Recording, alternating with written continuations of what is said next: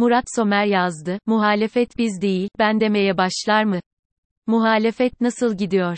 Önümüzdeki dönemde desteği azaldıkça daha da otoriterleşmesi, muhalefeti bölmeye, toplumu kutuplaştırmaya, muhalefetin hak ve özgürlüklerini ve seçim güvenliğini, adaletini daha da kısıtlamaya yönelmesi muhtemel iktidara karşı, hatta 7 Haziran-1 Kasım 2015 arası bir dönem arzu edebilecek odaklara karşı, seçimleri kazanmaya, ülkeyi düze çıkarmaya ve demokrasiyi yeniden kurmaya hazır mı?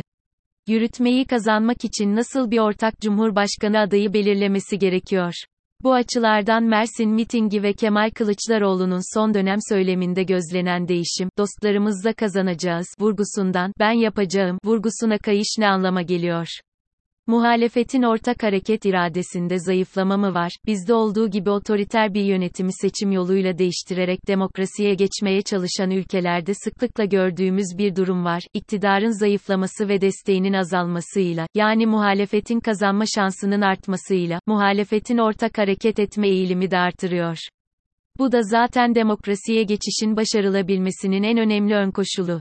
Ama otoriter iktidar daha da zayıfladıkça, bu sefer muhalefet içi rekabet de artabiliyor. Çünkü her bir siyasal partinin veya siyasal kişiliğin tek başına öne çıkma umudu da artabiliyor. Öte yandan iktidar değişikliği olasılığı arttıkça, siyasetin en önemli soruları arasında olan, bu değişiklik kimin liderliğinde olacak ve kim hangi pozisyona gelecek, bu onların gelecekteki siyasal kariyerlerini nasıl etkileyecek soruları da daha önem kazanıyor.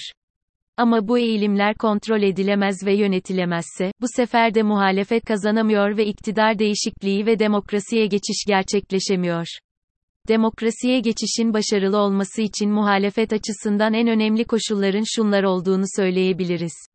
Muhalefetin, seçim öncesinde, sırasında ve sonrasında azami düzeyde ortak hareket edebilmesi, kendi içinde sen, ben ve liderlik rekabetine girmemesi ve kendi içindeki yarışı yönetebilmesi, asgari düzeyde tutabilmesi, iktidarın tabanına yönelik kutuplaştırıcı siyasete kapılmaması, tabanla ve sivil toplumla olumlu bir sinerji kurabilmesi, geçiş sürecinde yapacakları konusunda anlaşmış olması, bu yönde görüşmelerinin, acı 2015 deneyiminin ünlü deyimiyle, istikşafi, bir, falan değil, samimi, resmi, şeffaf ve güvenilir olması, tüm bunları hayata geçirebilmek için seçimi kazanabilmesi, seçimi kazanacak aday ve diğer stratejileri doğru belirlemesi.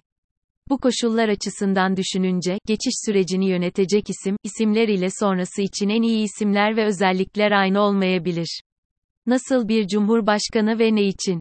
Önümüzdeki seçimde sadece ülkeyi kimin yöneteceğini seçmeyeceğiz. Eğer muhalefet kazanırsa, olumlu anlamda bir ara dönemi, yani bir geçiş dönemini kimin veya kimlerin yöneteceğini seçmiş olacağız. Yani demokrasiye geçiş, devleti ve siyasal sistemi yeniden inşa ve bu esnada ekonomiyi de ayağa kaldırma sürecini kimin ne süreyle yöneteceğini seçeceğiz. Bu süreçte muhalefetin anlaştığı güçlendirilmiş parlamenter sisteme, GPS, geçiş için ki GPS sisteminde Cumhurbaşkanı'nın yetkileri sembolik düzeye çekilecek, gerekli yasal ve anayasal değişiklikler meclisteki dağılıma göre ya mecliste ya da önce meclis sonra referandumla yapılacak. Tüm bu dönemde demokrasiye geçişte anlaşmış partilerin ve aktörlerin ortak çalışması ve uzlaşması gerekecek. Peki bu dönemde seçilmiş Cumhurbaşkanı'nın rolü ne olacak? İkili bir rolden bahsetmemiz mümkün. Eğer otoriter siyasal sistemin yanı sıra ağır bir ekonomik buhranla ve dış ilişkilerde yalnızlaşmayla karşı karşıya olmasaydık, o zaman tek ve öncelikli rolünü şöyle tanımlayabilirdik: muhalefeti geçiş döneminde bir arada tutabilmek ve koordinasyonunu sağlamak, iktidarın aşağıda açacağım olası politikalarına karşılık muhalefetin yapıcı yoldan ayrılmasını dizginleyebilecek ve bu döneminin başarıyla sonuçlanmasını sağladıktan sonra sembolik yetkileri kabullenebilmek olarak tanımlayabilirdik. Ancak mevcut durumda Cumhurbaşkanı'nın geçiş döneminde ekonomi ve dış ilişkileri de acil önlemleri alarak düzelme yoluna koyması gerekecek. Bu süreç başarılı bir şekilde tamamlanırsa ve tamamlandıktan sonra ise yeniden seçimlere gidilecek. Bu sefer halk demokrasiye geçişi kimin yöneteceğini değil, bu demokratik sistem içinde devleti kimin yönetmesini istediğini seçecek. Yani GPS içinde hükümeti kimin kuracağını belirleyecek. Nokta. Bu seçimlerde artık siyasal partiler ortak hareket yerine kendi program, ideoloji ve liderleriyle dostane bir rekabet içinde yarışabilecek. Acaba herhalde 1-2 seneden fazla sürmemesi gereken geçiş döneminden sonra yapılacak bu yeni seçimde yeni bir cumhurbaşkanı da mı seçeceğiz? Yoksa önümüzdeki seçimlerde seçilmiş olan Cumhurbaşkanı GPS içinde kısıtlanmış yetkilerle dönem sonuna kadar devam mı edecek? Belki bu sorunun da geçiş döneminde belirlenmesi en doğrusu olacak. Geçiş döneminde icra yönüyle değil birleştirici, devleti ve geçmiş siyasal tercihleri ne olmuş olursa olsun, milleti bir arada tutucu, koordine edici ve kendi siyasal hırslarına gem vurabilme özellikleriyle ön plana çıkan bir cumhurbaşkanının dönemin sonuna kadar devamı daha doğru olacak. İcracı yönüyle öne çıkan bir siyasetçi ise başbakan yani yürütmenin başı olmak için seçimlere girmek isteyecek. Yeni bir sembolik ama devleti temsil ve milleti bir arada tutmak açısından çok önemli Cumhurbaşkanı seçilecek. Tabii bu süreçte rol alan, halkın gözünde olumlu iş yapan siyasal aktörler, siyasetin doğası gereği gelecekte Türkiye'nin yönetiminde ön planda olacaklar. Yani geleceğin liderleri ve kadroları da bu süreçte şekillenecek. Ve şu unutulmamalı, eğer muhalefetin anlaştığı GPS hayata geçerse, o zaman icraat açısından en önemli olan başbakanlık makamı olacak. Bunun yanında elbette bakanlıklar, geçiş döneminde Cumhurbaşkanı yardımcılıkları, TBMM başkanlığı, büyükşehir belediye başkanlıkları gibi birçok önemli ve etkili makam olacak. Ve gene bu geçiş döneminde sağlıklı ve kapsayıcı bir demokrasi kurulabilirse o zaman doğal olarak hükümetler değişecek, yeni liderlik pozisyonları açılacak. Yani en büyük hata, Türkiye'yi ileride, tekil anlamda, kim yönetecek sorusuna kapılmak olur. Çünkü Türkiye'yi gelecekte tek değil ortak akıl yönetmeli şu veya bu lider değil, ülkeyi kendi avanesi için değil tüm halk için ve gittikçe karmaşıklaşan yeni dünya konjonktüründe güvenli ve vizyonlu biçimde yönetme yeteneğine sahip liderler yönetmeli. Muhalefetin bu dönemde belki en büyük şansı, son yıllarda, o da olabilir, dedirten ve parlak bir siyasal kariyeri olabilecek isim değil isimler ortaya çıkartabilmiş olması. Bunun yanı sıra 2019 seçimleriyle bir ortak davranma, esnek ittifak ve seçim kazanma pratiği ortaya koymuş olması. Bu stratejilere destek ve oy vermeye hazır seçmenler.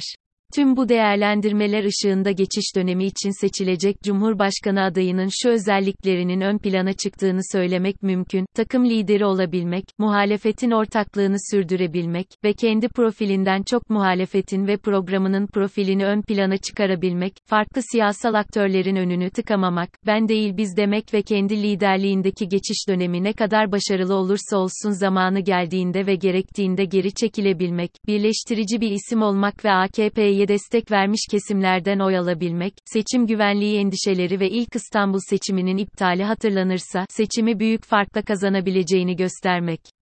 Kemal Kılıçdaroğlu'nun uzun süredir bu özelliklere yönelik bir söylem ve siyaset izlediğini düşünüyorum. İttifaklar, dostlarımızla iktidara geleceğiz ve Cumhuriyeti demokrasiyle taçlandırmak istiyoruz söylemleri, AKP'li ve MHP'li seçmenlere sık sık yaptığı çağrılar, merkeze yönelik siyaset, helalleşme adımları. En son videolarından birinde, siyasal kariyerinde belli aşamaları geçmiş olduğunu artık bütün hayalinin Türkiye'nin demokratikleşmesi olduğunu da söyledi. Ama son dönemde bariz bir, ben yapacağım, vurgusu da var, Kılıçdaroğlu neden söylem değiştirmiş olabilir? Bu değişimin Kemal Kılıçdaroğlu'nun politikasından çok söyleminde bir değişim olduğunu düşünüyorum. Bunun iki nedeni olabilir. Tabandan ve sivil toplumdan gelen daha iddialı ve vurucu siyaset talebi ve baskısı, geçiş dönemine yönelik özellikleri ne olursa olsun anketlerde daha hızlı yükselme ve ortak adaylık için kamuoyu desteğine ihtiyacı. Birincisi, kutuplaştırılmış ve otoriterleşen tüm toplumlarda muhalefetin yaşadığı bir ikilem. Tabanının umudunu taze tutabilmek ve mobilize edebilmek için daha yüksek sesli ve negatif kendine yapacağını anlatmaktan çok iktidarı kötülemeye odaklı bir kampanya yapmak baskısıyla karşılaşıyor. Ama bu tür kampanyalar aynı zamanda iktidarın tabanında tehdit ve ötekileştirilme algısı yaratarak ve yaratması sağlanarak iktidara desteğin aşınmasını da engelliyor. 2018 seçimleri bu konuda Türkiye'de önemli bir deneyim oldu. İkincisi, muhalefetin büyük farkla kazanma ihtiyacından kaynaklanıyor. Çünkü iktidarın kaybedeceği çok şey olduğunu ve bu yüzden eğer seçimlerden çok net bir değişim mesajı çıkmazsa sonuçları kabul etmemek elinden gelen her şeyi yapabileceğini herkes görüyor. Zaman daralıyor ve riskler artıyor. muhalefetin, ben değil biz ve ideoloji değil sistem diyen ortak yoldan ayrılmaması, demokrasi, hukuk, seçim güvenliği ve ekonomik istikrar ve adalete yönelik önlemler konularında gitgide daha ortak görüntü vermesi gerektiğini, bu yönde kararlı ve etkili liderlik gösteren siyasetçilerin toplum nezdinde de mutlaka ödüllendirileceğini düşünüyorum. Bir koalisyon görüşmesi ya vardır ya yoktur. Ya koalisyon görüşmesidir ya da değildir. Şahsi kanaatim, 2015 yılında iktidar partisi tarafından icat edilen istikşafi koalisyon görüşmesi deyiminin, CHP ile koalisyon görüşmesinin ne varlığını ne de yokluğunu kabul eden, zaman kazanmaya ve kamuoyunu yanıltmaya yönelik bir kavram olduğu. Bundan bahsetmemin nedeni şu: AKP iktidarları döneminde bu tür araçsal kavramlar sinsi otoriter politikaları meşrulaştıran bir siyaset yöntemi olarak çok kullanıldı ve demokrasi ve hukuk açısından maliyeti çok ağır oldu. Geleceğin siyasetinde yeri olmamalı.